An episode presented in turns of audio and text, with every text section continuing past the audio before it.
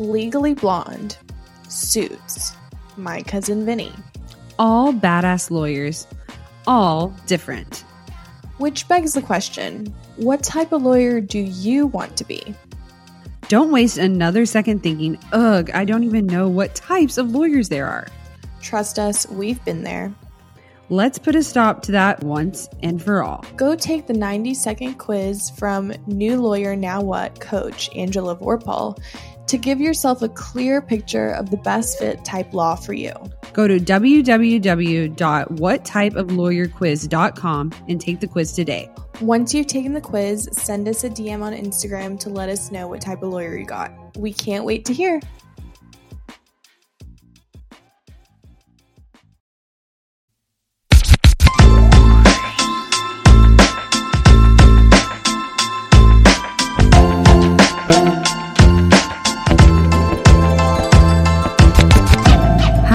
And welcome back to Ladies Who Law School podcast. I'm Haley. And I'm Sam. And this week's episode is sponsored by Barcast Audio, the bar prep material that you guys need. Barcast Audio has podcast like audio lessons that are great to listen to. I know I've already been using them for constitutional law this semester as I get ready to study individual rights. We had our giveaway last week, and three lucky listeners get to explore Barcast Audio and all they have to offer. And I know I'm really excited for them about that. For all of you taking the bar exam this year, and if you're just in law school trying to get ahead on studying for finals, of course, Barcast Audio has a special offer just for listeners of our show. So if you order right now, you can get 10% off your Barcast MBE pack, which includes access to audio lessons, essay workshops, attack sheets for all seven MBE subjects. And next month, contracts in criminal law will be available on Barcast. So that's really exciting for you 1Ls that are about to take those exams this semester. So use the promo code LWLS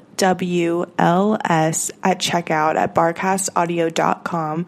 That's LWLS at barcastaudio.com. So, guys, this week we have a very special guest. He is the founder of the largest personal injury law firm in Michigan. He has so much good advice, you guys. He graduated top of his class in law school, and he is just such a pleasure to talk to. Please help me welcome Mr. Mike Morse.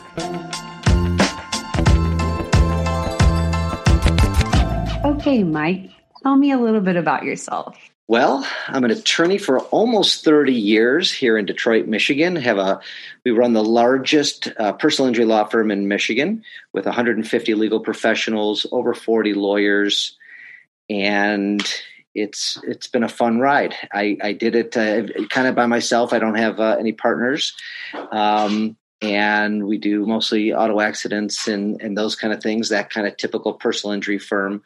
But it's been uh, it's been a great ride. I taught law school for a few years, wrote a book last year, and um, just having a really good time. So let's go back to the beginning before you opened your own firm and you were a professor. Let's talk about law school for a little bit. So, where did you go to law school and why did you decide to attend that school? So, my dad was an attorney growing up, and I saw his enjoyment of the law. He loved the law, he loved his clients. I went to court and watched him um, in his element. I went to his office with him as a child. And him and I were going to be partners together. So I knew that my whole life. Um, went to University of Arizona for undergrad. Said, "All right, I'm going to come back to one of the Detroit law schools to be with my dad." Got in. Um, there was only a few. Uh, my grades were okay at Arizona, not fantastic. And I got in, got got to law school thinking I was literally the dumbest uh, student there because everybody's raising their hand and they're reading these cases, and I'm thinking, where where did where was that written in this? I literally thought I was going to fail out my first year, and uh, ended up doing you know top ten of my class. Shockingly, you know, I, I, I first time in my life I really thought, okay, I'm not as dumb as I thought unfortunately, in the middle of my first year exams in, in May, my dad uh, passed away from a heart attack. So that kind of put the kibosh on uh, partnering. and had to decide in the moment, you know, and you guys can remember, I know you're both past first year, that that was a, you know, crazy uh, exams. And I literally thought, am I going to go through with this anymore? Because, you know, the guy I wanted, the guy I did it for was no longer there to do it. That lasted about a day or two. And then I'm like, yeah, what else am I going to do? I'm going to finish law school, finished law school and got a job. And, uh, you know, I think there's a high percentage of people who end up practicing the law after their first job that they get out of law school, from what I see in my world here in Michigan. And it's what happened to me. I, I got a job at a personal injury firm. It was a connection through my dad. They knew my dad. The guy clerked for my dad. It was a great experience until three years into the job, they they fired me. So that was interesting, right? And um, had, and I debated: Do I ever want to deal with this again? and risk getting fired and being humiliated and, and, and all this again? Or am I going to hang a shingle? And so I started uh, the Mike Morse, it was called the Michael Morse PC or something like that.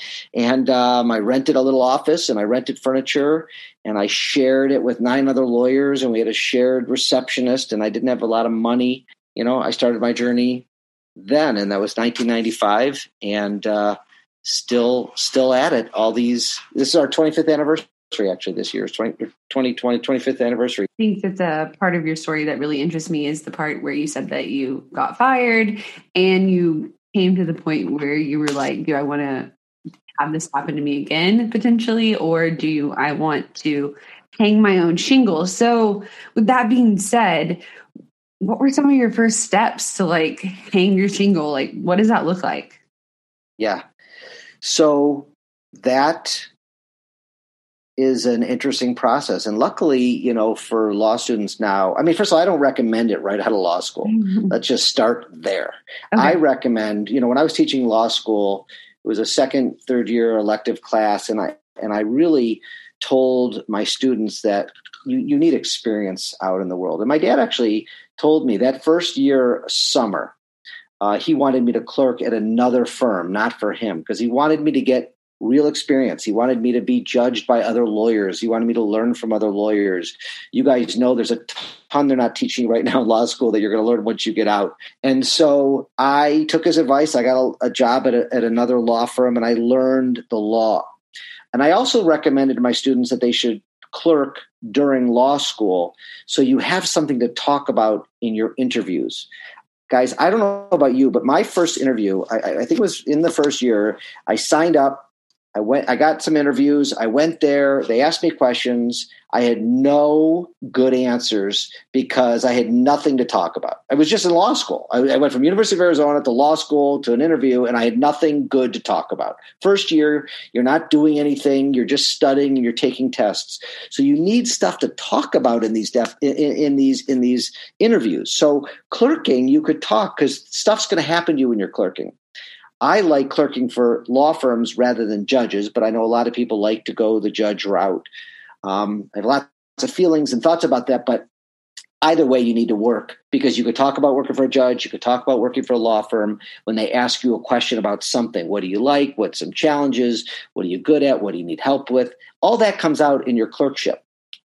So I luckily had lots of lots of experience and I kind of watched so I worked for a few years and I watched what it was like to run a law firm I, and I watched how not to run a law firm. Okay. So you need to have some entrepreneurial spirit to eventually one day set up a law firm. And most of you guys and myself don't have that. Most lawyers aren't entrepreneurs. They're good lawyers, but they're not good business people, right?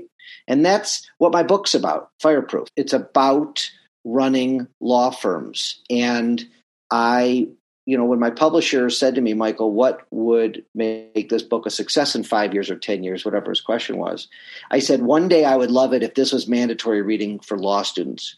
Because I wrote this book last year with law students, with me in mind in law school. I wish I had read this book when I was in law school because it's real practical, it's not real long, it's um, you know tells my story, but it also tells real world advice on how to do what I do did, and you know from the guerrilla marketing that you have to do when you get out, and how I begged and pleaded for cases, and you know you work for free if you have to, or you know you, you split the fees because you can't afford to take a case on your own. I mean, there's so many things that I talk about in the book that.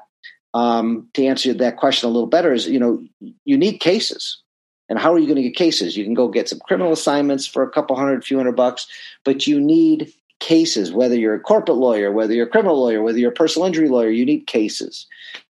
So how do you get those cases, right? And that's, I mean, there's there's a million books on it. Um, I could talk more about it, but it's um, it's really about guerrilla marketing and asking every single person you know and every lawyer in town and, and emailing and knocking on doors and being the squeaky wheel and then doing really good legal work. So the clients then called them and said, "Oh my God, thank you so much for sending me to Michael or Emily or whoever." And and and that was the greatest thing. Um, you you do special things. You, you pay the lawyers referral fees or whatever you can pay them ethically in your state, um, and you just do a really good job. And you get to be known. And that's kind of what I did. I took on trials for free. I said, you don't have to pay me unless I win. And if I win, I want to split the fee with you. And they loved that. And I would win because if I didn't win, I didn't eat. and when you're kind of desperate like that, you learn how to win and you learn how to find ways to make sure those clients are happy. And if those clients call you at 10 o'clock at night, you call them back because you don't want them calling the referring attorney saying, uh, she didn't call me back, he didn't call me back, right? That's the worst. So you learn your customer service skills. I learned my customer service skills by being a waiter for so many years and putting myself through college and high school and law school. But I, am a huge proponent of the service food service industry, but that's another story. You know, you gotta you gotta learn all of these things when you're coming out. So I know it's a long answer to your question, but but there's a lot to it, and there's good resources out there. You know, there's a book called The E Myth for lawyers that I really, really like. And that it, it, says just because you're a good lawyer doesn't mean you can run a law practice. And hmm. my book kind of dovetails from that, that that most lawyers are, are crappy business people and don't have no business running a law firm. But if they really want to, there's some resources and books and, and things that you can learn. It's it's a learned thing, but for the most part, you guys don't know it, don't know how to do it until you until you learn. We'll be right back. Hey guys, we want to take a moment to talk about something that has been a game changer for us busy lawyers Audible. Yes. Audible has been our go to platform for incredible audiobooks, offering an extensive library of thrillers, nonfiction, autobiographies, and mysteries. And guess what? We've got a special treat for you. Audible is offering a free trial to our listeners, and all you need to do is check the link in the show notes. It's the perfect opportunity to experience the magic of audiobooks without spending a dime. Speaking of thrillers, I know you are currently hooked on Never Lie by Freida McFadden. Samantha, can you tell us a little bit about it? Absolutely. The twists and turns in Never Lie have kept me on the edge of my seat during the workday and even when I'm on my daily walks. It's like having a suspenseful companion wherever I go.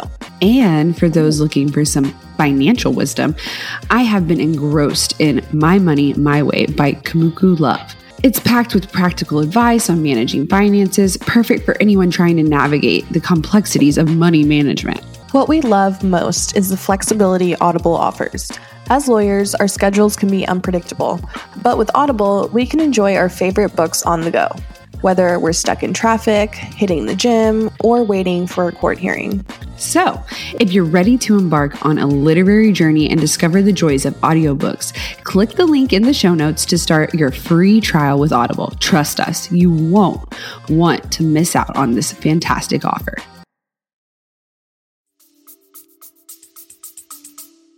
So, if someone were to ask you, five things that they would want to know before starting their own firm, what would those five things be on the most important on your list? I would read eMyth. I would read Fireproof. I would read, get everything, read everything you can get your hands on. That's the first thing. You know, you have to, it's, it's like a law school class. Take law practice management in law school start working on your networking and email list and social media and make connections in law school. this is off the top of my head. You guys are throwing good questions at me, but making those connections early because one of my biggest referral sources was one was a guy in my law school class. He sent me hundreds of cases my first few years. He's still a dear friend of mine, but but I didn't know it, and I wish somebody would have told me this when I was sitting in your seats. And hopefully, you're going to think a little differently when you go to law school, and and and and hopefully, the people listening will like the, you look around you know no you, they don't talk about this in law school like the people sitting around you are going to be your first people you're going to have somebody who does divorce somebody who does employment somebody does personal injury somebody does corporate criminal whatever and and you're going to want to refer them those cases so that when you guys set up your shop or when you're working at your first corporate job you're going to send them an email saying hey guys i'm now doing this and it's probably easier now to connect like that than it was back when I went to law school because we didn't even have laptops in our law school and, and we didn't have that kind of stuff. So, so, um, you know, start thinking about marketing, thinking about building an email list, thinking about social media. What you guys are doing with this podcast is absolutely brilliant. I'm sure you're making lots of friends and lots of connections. Um, so when you do get out, you'll land great jobs, you'll hang a great shingle, or you'll have that. But it's super important. I mean, the hardest part about a law firm is the business, getting the business. It's not running the cases. I mean, yes, that's of course challenging, but that's what you guys were just went to seven years of school for. It, it's getting the cases, and I don't know if anybody ever says those words out loud. You, you see all the advertisements. I mean, that's the hardest part is getting that case. Uh, the third one, I would say, learn everything you can about human resources and hiring and firing and rewarding and recognizing um, people and how lawyers suck at hiring and firing and uh, rewarding people. It's just not an innate ability. They don't know how to do it. Um, they do a quick interview and they're like okay i like you. I like the way you look. I like the way you talk. You're hired. Bad. Um, we do lots of testing. We test every single employee psychological tests uh, see how smart they are tests, personality tests, everything to make it uh, uh, better. I, we test ourselves. I've been tested several times, um, so it's a benchmark. So so I know who I'm hiring. I think that's very very important. Knowing your numbers, knowing your data. So I didn't get this tip for 13 years after setting up my shop, and I wish I had it on day one. It's another reason I think I would like people. Um, and I would give away all these books and, and happy to send out copies. It's it's it talks a lot about data, and data is important. Like how many calls are you getting, and how many cases are you getting, and how much money are you making, and how much profit are you making, and which cases are the most profitable, and on and on and on and on and on. You keep yourself a little jumbotron and keep track of it every year, so you can go back and look, and and and you'll and you'll say, wait a minute, I just spent seventy percent of my time working on these type of cases, but I only made this much money an hour. But these types of cases, whoa, I made five times the price. I'm going to go out and get those cases. And I mean, that's a very simplistic thing. But if you guys can understand that on day one, I think it's I think it's crucial. And then number five, I'm going to go with branding yourself early, like you guys are doing right now in this podcast. Brand early. So I saw your swag, I saw your sweatshirts, I saw your mugs, love all that stuff. And that's just think about that when you in a law firm. And people don't think like that. You know, we're not doing some consulting with some law firms because of the book. And um, they most lawyers just suck at self promotion, asking for the case, uh, being good marketers, being good advertisers. Um, most of the websites are lame. Most of the social media you see for lawyers, I mean, come on, guys, it's just horrible. And you know, you look at their Google My Business pages, and they have like 3.2 stars and yeah. 20 reviews. Like, come on, mm-hmm. like it's not that hard. And so I kind of did that early and, and I had a little bit of a personality. And, you know, the second I came up, I have a phone number, 855 Mike Wins. And the second I came up with that, you know, I changed my URL, 855mikewins.com. Um, everything I do is about winning and wins. Um, and that was kind of my brand. That was my shtick. That was my thing. And everything is built around that. And it worked for me. Everybody's got something. And if you don't, you got to figure it out. And you know, we're talking to law students right now. So the sooner you figure it out, the better. Figure it out in law school. Go grab yourself a vanity number. Grab yourself your URL for your website now. Don't wait. Grab 10 of them, grab five of them.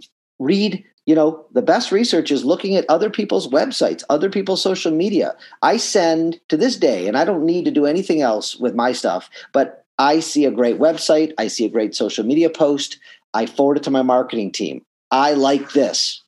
I just, right before this podcast, I was on a call with a another law firm's marketing director because I saw something they were doing. I befriended the owner of the law firm. He said, he sent me all of his swag. He sent me these great boxes of goodies that they send to their clients at the beginning of the case and the end of the case. I don't do that.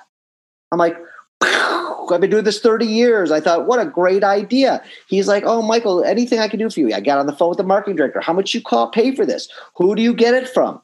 Etc. Right? I'm I'm taking ideas from other people, but I'm doing it honestly. I'm not you know, ripping him off. I literally called him. We're having lunch in two weeks when I'm in Phoenix because so I can thank him. Um, but it, it, like, like, don't be afraid. And and can I give you a sixth one?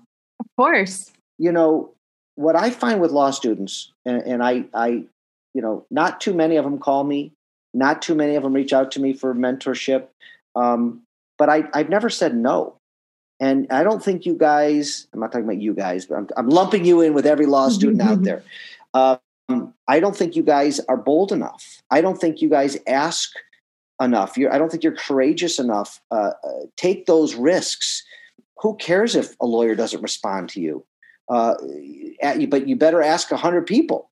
Um, and one of them is going to be your mentor, or and maybe you get lucky and have two or 3 mm-hmm. Mentorship is really, really crucial and, and, and fun and exciting. And you never know. I mean, I've ended up hiring people that have, have just sent me random emails, whether it be an internship, a clerkship, become a, a lawyer in my law firm. I've absolutely done that. And, and, and be creative, be thoughtful. Um, um, you know, know what that lawyer's doing. Like for me, you know, you know, comment on one of my podcast episodes and and and like my stuff and give me a review or send me, you know, something funny or send me something in the mail. Be the squeaky wheel. It's not annoying. It's it's flattering and I like it and I respond and lawyers want to help. Most lawyers I know want to help. That's why we went into this profession, right? So if you guys email me and say, you know, Mike, I, I, I, love your stuff and I love your podcast and I love what you do for your community. And thanks for giving out 167,000 backpacks to the Detroit kids. Can I help you? Can I come work for you? I'll work for you for free. I, would love a paid internship. I, I'm doing this. I need help. Uh, you know, I'd love to shadow, just take a tour of your firm. Yes to everything, right? I'm not saying no. I'm especially if they took the time to get to know me and get to know my stuff and took the time to write me a nice email. Um, and I don't know what jurisdictions everybody's in, but try it. And I think if I could listen, I could be wrong. I, I don't know. I'm not in the heads of all these other lawyers, but lawyers want to help, especially law students. We want we want this. We most of us love the profession and want to have it succeed and want you guys to succeed. So you know, be bold, be curious, be courageous. Um, don't just send BS emails. You know, dig in a little bit to that person. Don't send them up to a thousand people the same email. Make sure there's no typos. Make sure it's personal. Don't use don't spell my name wrong. Um, and that happens, by the way. I'm, I'm giving you things that I see from from not just law students, from anybody. You know, dear Mr. Morris, M O R R I S, spell my name wrong. I'm not responding. Okay, I'm not. I don't. I get. We all get 500 emails a day, right? If it's junk or if it's spam or if it's not thoughtful and not personal, I'm not responding. So make it memorable. And, and that's, I like that. I think that's a good number six. I think that's uh, um, something that I don't see enough of. That's awesome. I mean, we totally preach being bold here it's really important to take risk and on yourself of all things, right? So glad to be validated in that. I want you to know that I asked a judge in Texas kind of a similar question about um, how she felt about cold emailing or cold calling when law students do that to chat or you know get a tour or whatever.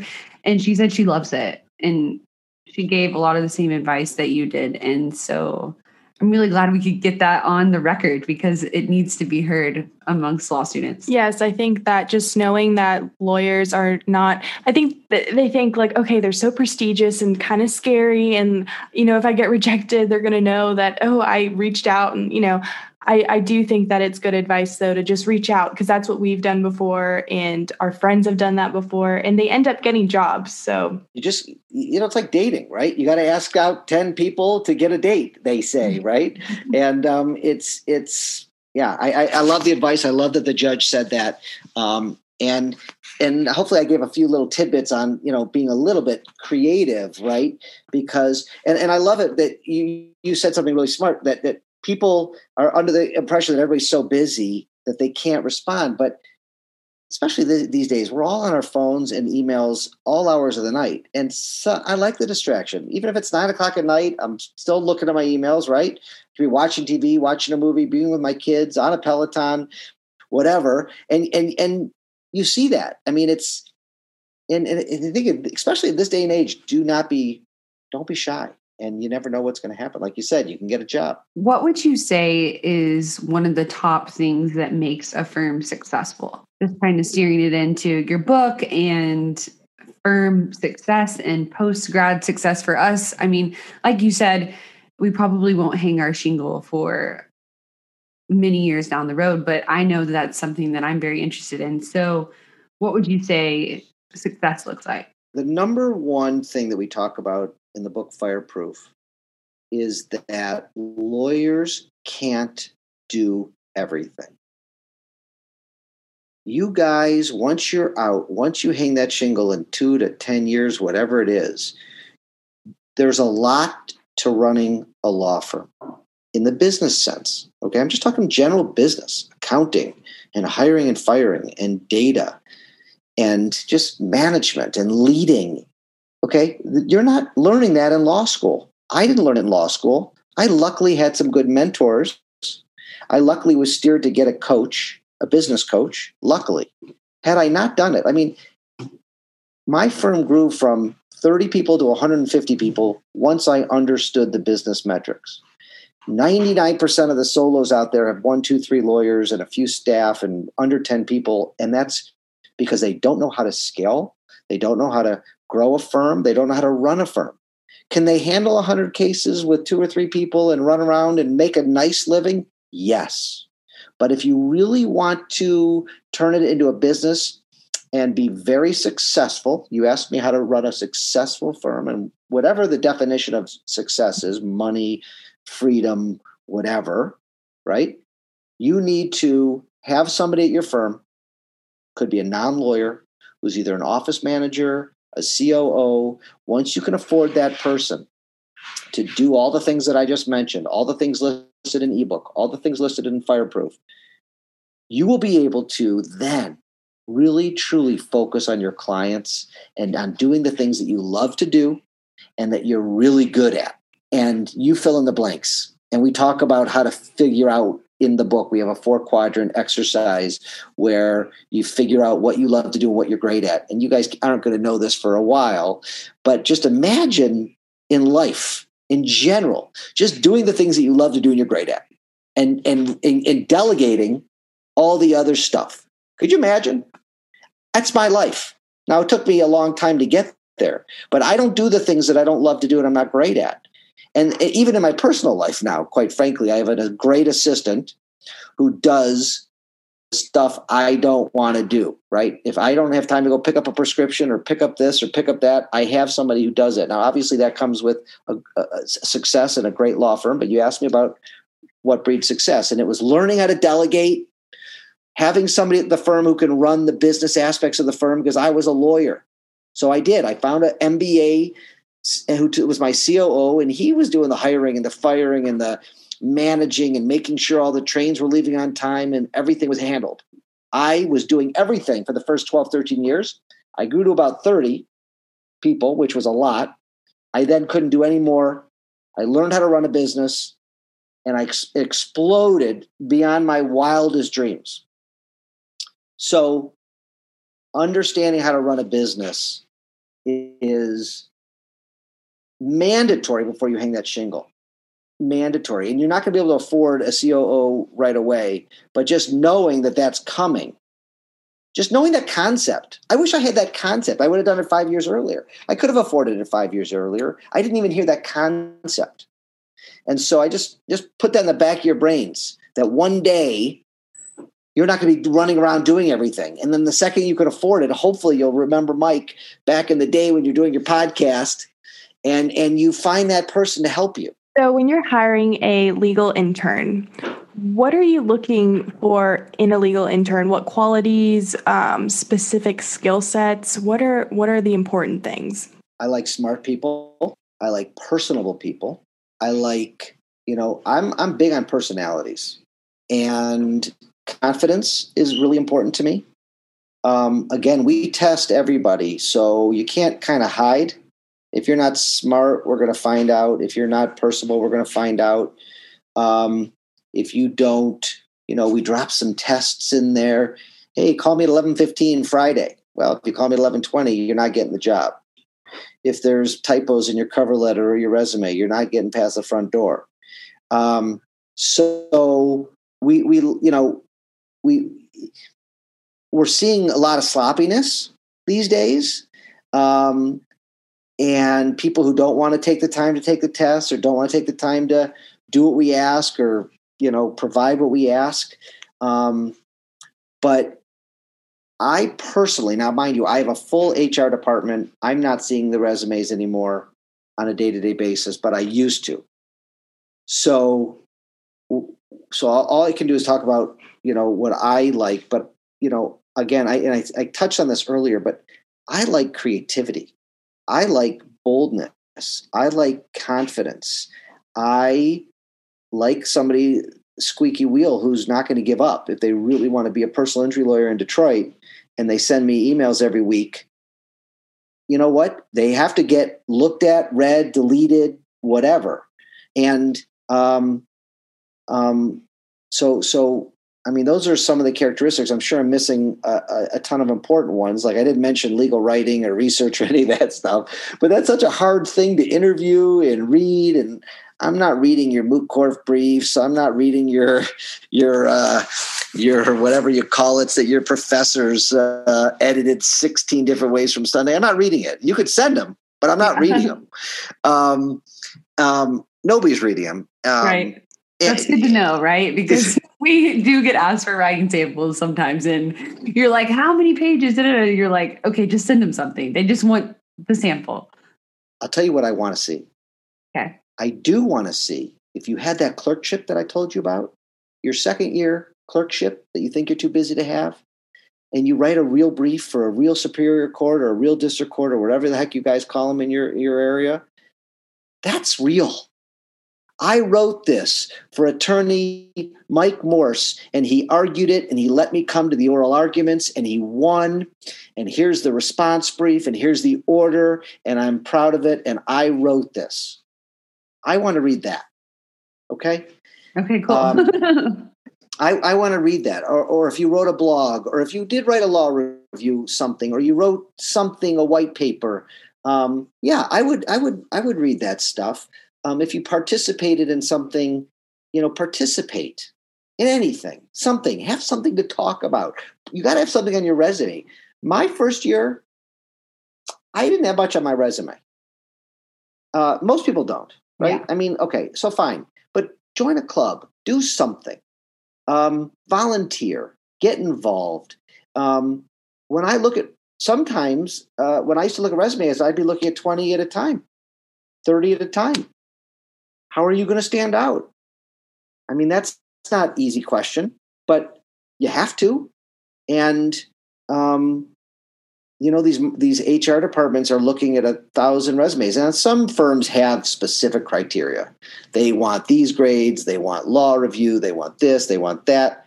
I'm I never was interested in those firms, and we don't ask for that stuff, and I'm not interested in any of it.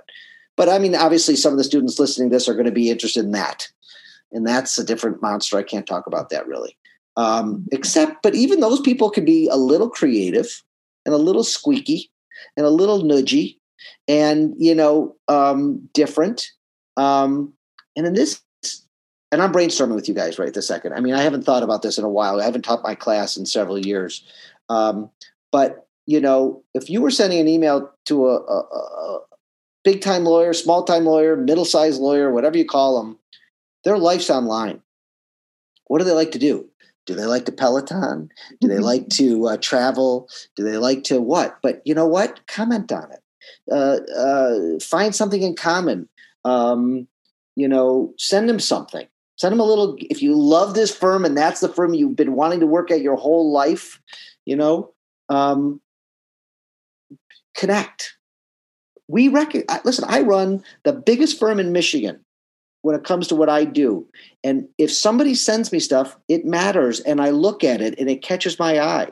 So don't think it doesn't. I mean, we're not that busy. We don't, you know, I have a staff that protects me from, you know, phone calls and, I, you know, the, the, I don't have a direct dial that you can get me right this second. But if somebody's sending me something, it gets to me. Um, I check my own emails. Um, and, and so you know, I'm just thinking if it gets to me, it's going to get to whoever your people are listening to, whatever jobs they want. You can get to your person. Yeah. Whether it be by DMing them in Instagram or Facebook or whatever, you can friend them, give them a five star review on their website just for being a good guy, gal, good, good giving back, whatever it is, um, being an active member on their social media. Every who doesn't want more likes? Right? Who doesn't want more interaction?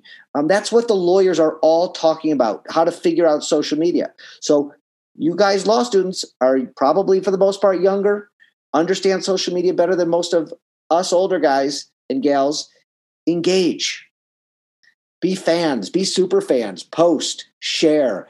Um, and I'm telling you, uh, I mean, I think that's pretty darn good advice right there. That, no, that will I, get my attention. I look yeah. at those things. And I love that you talk about social media and even just DMing people, right? Like I got three daughters, two in college, so I know all that stuff. okay, of course, of course.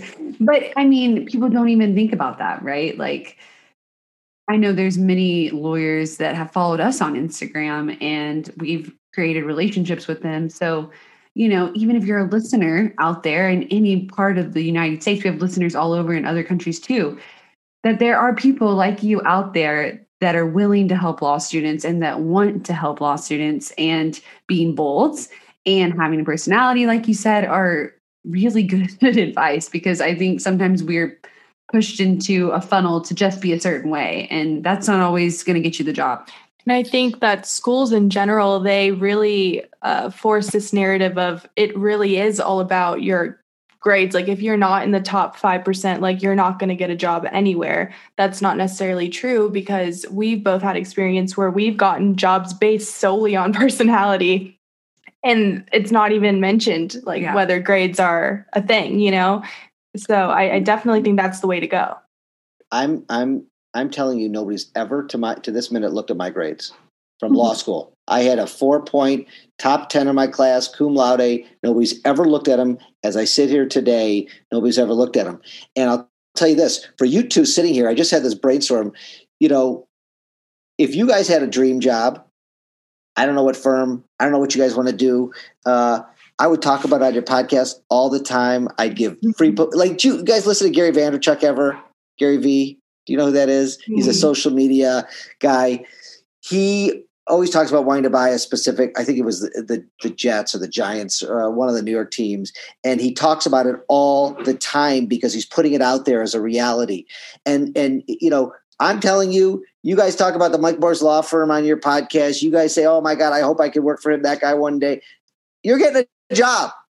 And so, you know, put it out there in the universe. Um, you'll get somebody on from the law firm, or even if you don't want to work there, but you admire you, the Innocence Project and Barry Scheck, and you talk about him, and, and he'll come on your show. And he's a big star, a, you know, big legal star. Or, you know, just use the power that you have. And even the law students who don't have a podcast have some power, right? They have some following, they have some social media, they have something like find your something talk about it get excited about it um, use whatever you have and if you don't have a great personality you got to find something else Uh, and there's, people, there's certain people who don't have a great personality. And those people will be appellate writers in the basement of some big law firm one day, probably. Oh, gosh, uh, yeah. I'm just kidding. I'm kidding. I apologize for you people without personalities, but that's not, that's, but you know what I'm saying? I mean, you, you yes. know, interviews, you gotta, you gotta kind of wow the person and it's hard to fake. It's hard to fake.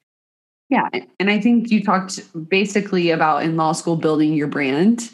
And I think that's the best advice that you can give a law student right now, especially just with us talking about building a successful firm and everything like that. Just it kept coming back to that brand and who you are because your brand and your firm grows from you. Thousand percent. I, I listen, if somebody would have told me build your brand in law school, I would have. I would have been way more successful way earlier. Yeah. And um, no lawyers are th- no baby lawyers or law students are thinking about that right now. They they want that job. They want yeah. to work for somebody. They don't. They, they're not thinking about their future. And maybe 90% of them shouldn't be thinking about it but but the, the, the ones who want to one day run their own firm or the ones who are going to set up that sh- you know set up their own from right out of law school, and there are there is a percentage that do that. They can't get jobs, so they yeah. go out and be criminal defense lawyers and get assignments, or they go do whatever it is. You know, those people really need to do something early uh, to to to get noticed because it's all about attention these days, guys. Right? It's all about getting attention. Every type of business, lawyers and doctors and everybody wants attention and that's what brand is right? You you have to you have to um, leverage that attention. And if you have a good brand that's i mean that's the key in my opinion. So now that you've reached this level of success where you have the biggest most successful personal injury firm in michigan what does your day to day look like? Because i'm sure it looks a lot different than it did 13 years ago before it blew up. That is a fabulous question. And one that you know most lawyers aren't going to tell you uh, because you know I have 2,500, 3,000 clients, um, and they they they are being handled by 40 of the best lawyers in Michigan. Um, I've set up an amazing firm that allows me to work on exactly what I want to work on. Um, and things that I love to do. So today I talked to clients on the phone, talking to them about the settlement offers. I did a Zoom, uh, what we call here in Michigan, a case evaluation, where we're convincing a panel how much we think our case is worth. I'm brainstorming on big cases. Should we try it? Should we settle it? I'm mentoring the younger lawyers. I'm talking about state of the firm speeches that I give to my firm every quarter that I'm giving tomorrow that um, you know what I'm going to say to them to motivate them. So I'm definitely more in a leader management management role right now. I'm not in the trenches as much as I used to be. I'm not trying as many cases as I used to try, um, but I'm leading and managing my firm. I'm the visionary of my firm, um, and with that comes uh, benefits. I get to, I have three daughters. Two of them are home from college. They're going back this weekend. I get to spend time with them. I worked out with them today. Uh, I had lunch with them today. I got to, you know, I have some, um, I have more free time than I used to uh, because I've set up my firm like a business. It's not like a law firm. Okay. I know lots of partners 25, 30 years into it who are still 60, 70, 80 hours, you know, behind their desks. And that's not, that wasn't my dream. My dream was to find better, smarter people than me to handle my caseload and I get to come in and affect the cases exactly where I want to affect them, exactly where I'm good at affecting them, like trying a good case, arguing a good motion in front of a judge or a panel. My personality, using that. Um, um, I'm on TV here in, in Michigan, so my clients see me. They like talking to me because they see me on TV, so they think that's fun. I think it's fun. I love talking to my clients every single day. I talk to my clients. My clients know well, I'll tell you one rule that I have treating like a business. If a client calls and says to my front, I have four receptionists. Uh, if they say, I, I, I left uh, two messages for Jamie uh, and he didn't call me back, the call gets transferred to me. So what happens? Do my lawyers want that to happen? No. So that happens not very often, but when it happens, when they're when they just can't get to the call, it comes to me, and I love and I and my clients love me, and I love my clients. So it's it's not talking to 150 clients a day, but it's it's it's it's you know I'm deployed exactly where I need to be in my firm. So um, my day to day is fun and interesting and never the same, and I have a lot of freedom to do what I want to do. And I'm a brainstormer. I, I have to keep everybody employed, so I got to keep coming up with new commercial ideas and marketing ideas, and I'm never stopping with that because I love, love, love it. If I wasn't a lawyer, I'd be in marketing and advertising. I got some great commercials out there. You guys would laugh your asses off if you watched them on my YouTube channel. We'll Mike go check Morse, it out. Mike Morse Law Firm. After YouTube, Mike Morse Law Firm. I have um, I won two national awards last year for my 30 and 60 second commercial. Um, I'm running around with a mask on my face and one of them in a black and white spot. I'm chasing an ambulance in another one. Um, so you guys should definitely uh, check them out. Okay, we'll do. Um, but yeah, so that's kind of what I do all day. That's really cool. That sounds like the dream, you know? Yeah, I want to get to there for sure. You can and you will one day. Yes, You have to put it out manifesting, there, Yes. you were talking about earlier manifesting and putting it out there. And yes, that I am right now. I'm going to have my firm one day and end up running it like a business and not like a law firm. I love that you said that. It's so true. Um, a business makes money when you're not there. Like that's what I've always learned. And so you're right. If a law firm is dependent on you to do all the work, how are you gonna uh, handle everything if it's all on your shoulders? So Let me say one more thing. Okay. Let me say one more thing.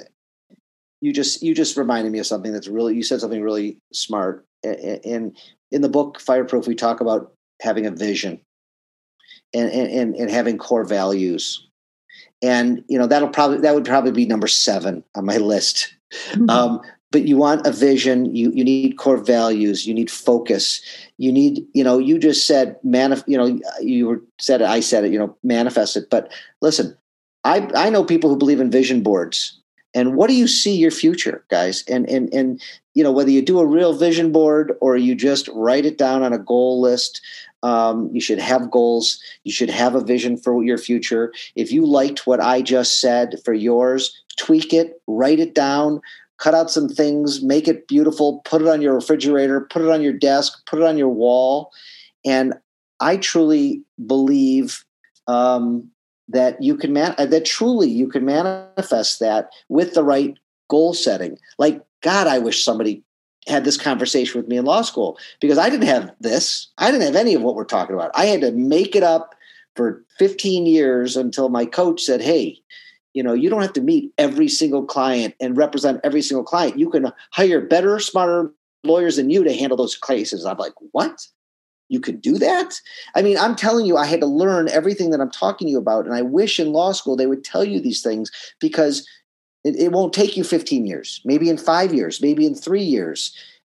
You can realize that you can leverage other people. You can realize, oh, I'm not so good at this, but I can admit that. I'm not the best writer. I'm not the best researcher. I'm going to find somebody better than me and partner with that person or hire that person, do the research and writing so I can go off and try cases because I love that. I'm great at that or whatever it is. Nobody tells you that stuff. It's true. They they really don't, and I think at, at least our school they really um, harp on experience and all that kind of thing. So I'm happy that we get to do that. But I think there are a lot of schools, and we've talked to a lot of students where they don't really get to have that real life experience that's going to show you like how to run your own firm ever. the, the the law schools need to have figure that out. They need to figure it out. They need to get you Mhm. guys into law firms. They need to, you know, get you shadowing or do one of those clinics, right? They call clinics. I'm sure you guys have clinics. Um, clinics are great. You should be, you know, the ones that let you represent somebody for a social security or a workers' comp or a criminal matter or whatever, divorce. Handling a case in law school is a good thing. It's something, it's one of those things that I was referring to earlier, something to talk about right? If you handle one divorce case throughout your law school career, you have something to talk about. You wrote stuff, you argued stuff in front of a judge, you had a client, you learned things. So let's talk a little bit about your book, Fireproof. So, what inspired you to write this book? Like, why? What was the why behind you writing this book? I felt like it was time to give back, and that's kind of why I went to law, did the law school uh, teaching ten years ago, and then um, I stopped that for various reasons, and I thought, okay, now is a good time to give back, give out all my secrets. I feel like I developed some. I, I, I figured out the secret sauce to to to to killing it uh, as far as running a law firm, and I I didn't feel right keeping it all into my into my own heart and my own brain. Uh, lots of people have said to me, I've done you know lots of podcasts and webinars, and they're like, "Why you give away all your secrets?"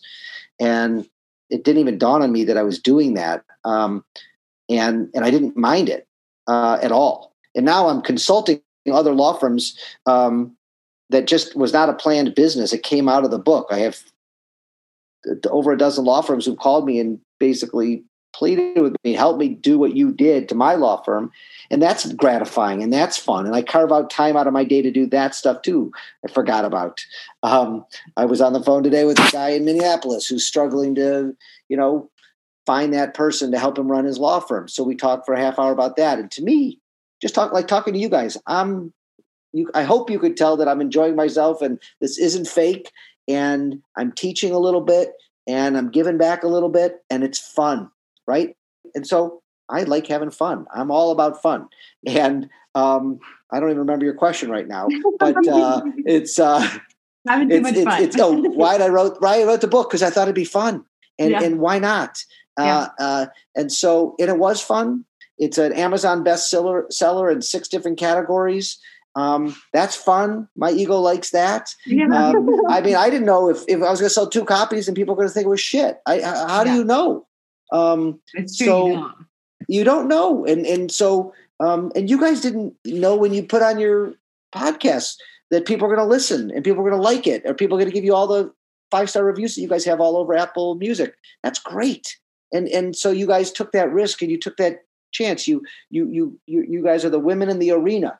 Um, you you've read that old the old um, I'm blanking Franklin Roosevelt quote. Um, you know the, the man in the arena, and you guys have put yourself out there, and you're open to criticism and ridicule, and and and and the opposite of those things. Mm-hmm. And when I wrote my book, they could have hated it.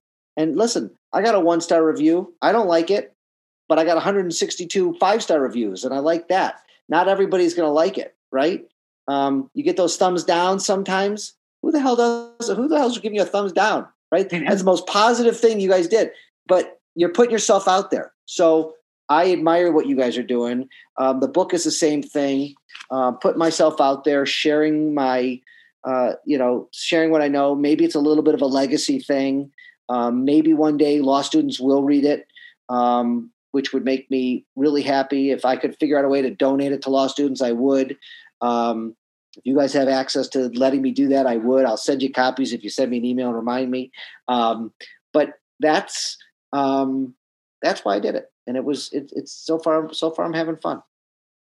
That's awesome. It also sounds like a creative outlet and something that you can just express yourself and, like you said, give back. I think that um, that's awesome. And sharing your secrets, I really find that, like you said, people are asking you, why are you sharing your secrets? And the fact that you didn't even question it says a lot about your personality. So I think that that's awesome. And thank you so much for sharing so much with us because I feel like I learned a ton and, and validated and the hard work. I know. I was just about to say, I wish that we had a professor like you that would yeah. have like told us this stuff. And I'm sure that so many students listening now and even attorneys that listen to the podcast are going to be like, why are we not learning this yeah. in school? Yeah. Well, that's, I mean, it's flattering that you guys say that. It's my pleasure to share this stuff. And, and I don't know why. Um, that's why, you know, uh, that's why we wrote the book and, and hopefully, you know, the conversations will start. You guys will start them. You guys are having this by the fact that you invited me on here today means that you guys are interested in it. And you know the the message is out there. Or they just gotta just gotta we just gotta communicate it better, I guess. With that being said, Mike, why don't you tell everybody where they can find you and your book? So Fireproof uh, is on Amazon. You just type in Fireproof. Maybe you might have to type in Mike Morse. There's actually a few books called Fireproof. It's five steps to uh, taking your law firm from unpredictable to wildly profitable. Uh, 855mikewins.com is my website. 855 Mike Wins is my Instagram handle. Check out YouTube with the commercials. Uh, please subscribe and, and like all our stuff too, because you know we that's how we know we're doing a good job. And send me an email if you have want any more advice or questions, or you want to come to Detroit and learn how to do personal injury work. We're open to anything. Awesome. Oh, I'm sure all of our Michigan listeners are going to be looking you up and being like, um, you said I could email you. Yeah. Can I please come intern for you? So, oh boy, I might have to get a second assistant, uh, but no, that's fine. Email away. So, thank you so much for talking to us today. And we hope that everyone loves this episode just as much as we did. Yes. Thank you so much, Mike. My pleasure. Thank you for having me on. I really appreciate it. Wow, guys. So, who's ready to open up their own firm now? Because mm-hmm. I am. I know that Haley and I are planning on reading the book Fireproof and getting to know all of the tips and tricks to open up your own firm because I know that honestly, that's one of our dreams one day to own our own business. Um, we do own our own business, but like, you know, a law business. Yeah. Technically, we do own a law business, but like a law firm. Yeah, a law firm, you know? Um, so I loved having him, and I think that you guys will really appreciate his tips. Yeah, he is one of a kind. I mean, such a great personality. You can totally tell that if he didn't um, pursue law, like he, his path had um, intended for him, he would have made a really great marketing and advertising guy. Also, right before we recorded this outro, we watched some of his ads on YouTube, and guys, they're so good. So definitely check out his YouTube uh, law firm ads. They're so funny and really well made. So take notes. Yeah, and we'll link those down below of course, for you guys. Also, uh, make sure and check out our corresponding Instagram post with this episode. It kind of outlines more of what he talked about and just things that we can do for ourselves as young law students getting ready to embark on a journey that is going to be your career forever, right? Uh, he's been doing this for what 20 plus almost 30 years like this is awesome it's so aspiring and uh, ambitious that he has what he has done for himself. So I know that it gives us so much um, encouragement, and so we want to make sure that you guys have something you can save and go back to because I know I need that. So next week we will be giving you guys an update on our jobs and how that's going because a lot of you have asked what a day in the life at our jobs that we've now been at for a little bit more time now. We can finally talk about them in more depth now that we know what's going on. So, we will definitely be doing that the next episode. And we have a few more guests lined up for next month. And also, Valentine's Day is coming up. Haley, do you want to tell them what we're going to be doing for our Valentine's Day special? Yeah, so we are going to be talking about the juicy love stories that everybody has in law school. I know Samantha has one of her own, ha ha ha. But we are going to turn to you guys, and we really need your help for this. We need you guys to email us, or you can even DM us on Instagram and tell us about your crushes, your good, bad, and the ugly love stories that you've had in law school and on this law journey. Um, so we can share with everybody and kind of have a good laugh about it and just have that romantic spirit alive for our Valentine's Day episode. So, like I said, we really need your help. So, please send us those stories. If you have a friend that you know has a story, try or tell her or him to please submit it so that we can all laugh and enjoy it or even maybe cry a little. You never know. Also, if you really, really are embarrassed or like want to stay super anonymous, you can always have a friend send in your story for you. Yes. Oh, just oh, an idea, you know, if you really want to keep it on the down low. But honestly, like Pinky promise we would never tell anybody. Like yeah. just you can trust us, I promise. Okay, well guys, thank you so much for joining us for this special interview with someone who is just wise beyond our total imagine. We learned so much and we are so thankful to be able to talk to him and read his book. If you are interested in reading his book, you guys let us know. You know where to find us on Instagram and Facebook. Make sure and like us and follow us. Join our Facebook group. And like I said, if you're interested in reading his book, let us know. Yep, make sure to pay attention to our Instagram because who knows, maybe we'll be giving away copies. I don't know. Stay tuned. All right, guys, well, stay safe, stay healthy, and we love you, and we'll talk to you next week. Bye. Bye.